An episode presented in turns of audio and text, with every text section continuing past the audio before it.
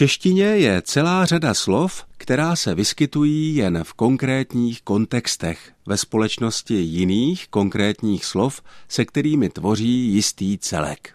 Příkladem na takové slovo může být podstatné jméno přetřes, které už klasický a největší, takzvaný příruční slovník jazyka českého před několika desítkami let vysvětlil jako debatu o něčem, přetřásání něčeho. Slovo přetřes se vyskytuje ve slovním kontextu jako dostat se na přetřes nebo přijít na přetřes a asi nejoblíbenější je slovo přetřes v publicistice. Asi proto, že je lehounce expresívní a hodí se tedy pro oživení textu. Uveďme si nějaké příklady. Cituji. Za celých deset let takové téma nepřišlo na přetřes. Nebo ta otázka se dostává na přetřes zas a znovu. A do třetice, pokud se skandál provalí, jméno jeho sponzora přijde na přetřes. Konec citací. V Českém národním korpusu frekvence slova přetřes v posledních 30 letech mírně stoupá.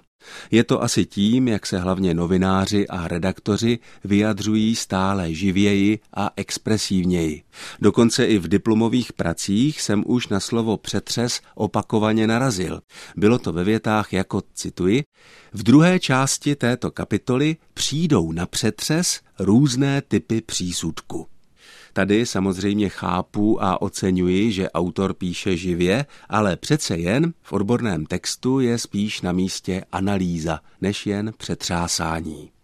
A tím se dostáváme k otázce, jak vlastně to slovní spojení dostat se na přetřes nebo přijít na přetřes vzniklo.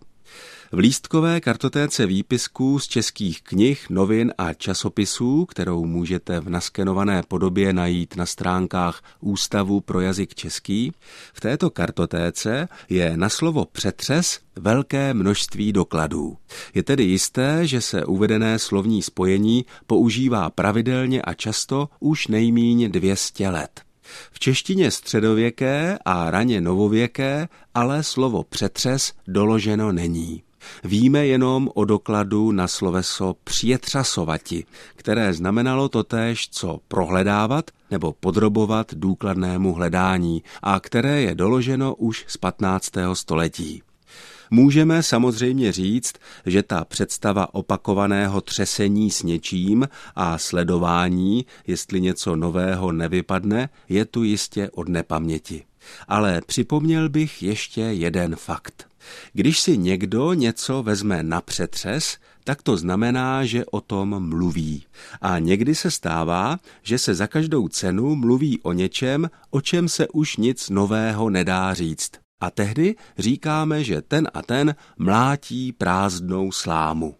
Myslím, že slovní spojení typu dostat se na přetřes je podobnou zemědělskou metaforou jako právě to slovní spojení mlátit prázdnou slámu.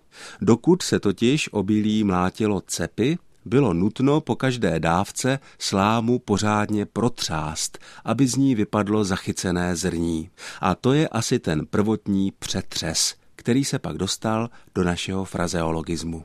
Od mikrofonu ze studia Českého rozhlasu v Olomouci se s vámi loučí Ondřej Bláha.